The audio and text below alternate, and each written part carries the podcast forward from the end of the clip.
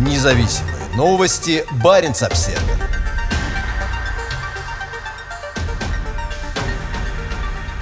Арктика после пандемии.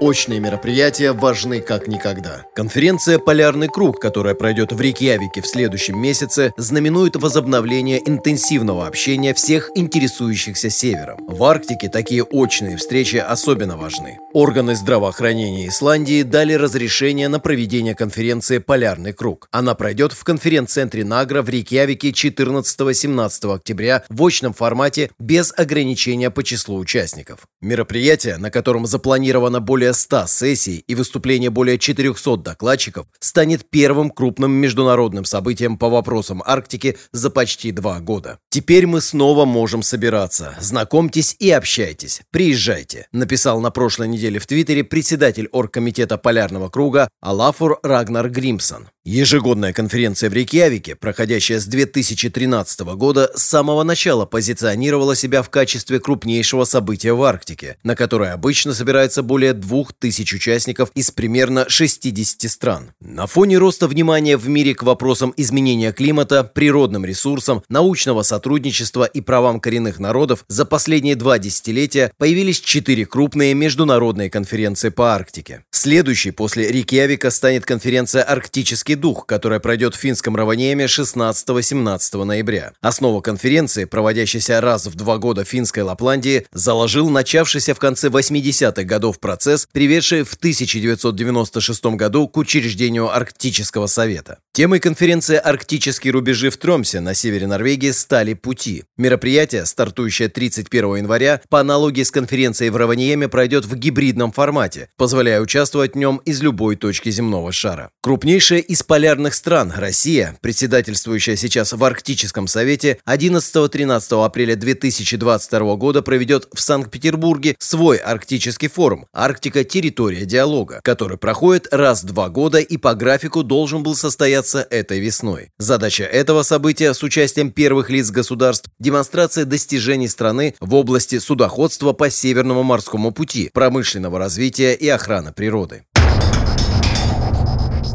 Без личного присутствия не обойтись.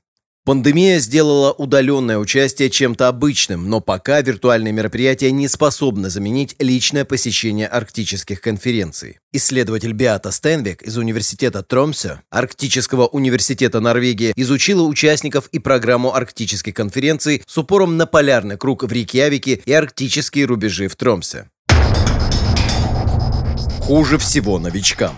По словам Стейнвик, из-за невозможности проводить полевые исследования и заниматься международным научным сотрудничеством, больше всего от пандемии пострадали качественные исследования в области социальных наук. Через цифровые платформы можно поддерживать контакты, но устанавливать новые практически невозможно. Молодые ученые, желающие утвердиться в рамках определенной области или дисциплины, и те, кто только начал работать в той или иной должности, в этом отношении проигрывают, пояснила Стейнбек. Она подчеркнула важность обсуждения обсуждений в коридоре, которые совершенно невозможно при удаленном участии. На некоторых конференциях есть возможность писать вопросы в чат, который потом зачитывает модератор, но это гораздо более статичная форма взаимодействия, чем при личном присутствии на конференции, говорит Стейнбек.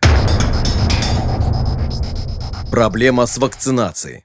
Возврат к очному формату встреч после пандемии создает сложности для зарубежных участников. В то время как Северная Америка и большинство европейских стран к концу этой осени готовятся открыть границы для вакцинированных, в других странах и регионах по-прежнему наблюдаются серьезные проблемы. В понедельник Всемирная организация здравоохранения приостановила процесс одобрения российской вакцины «Спутник Ви» после выявления ряда нарушений при ее производстве. Пока ни одна из российских вакцин не дает права свободного въезда в большинство европейских европейских стран. А это означает, что участникам Арктической конференции при прибытии нужно будет сдавать тесты и садиться на карантин.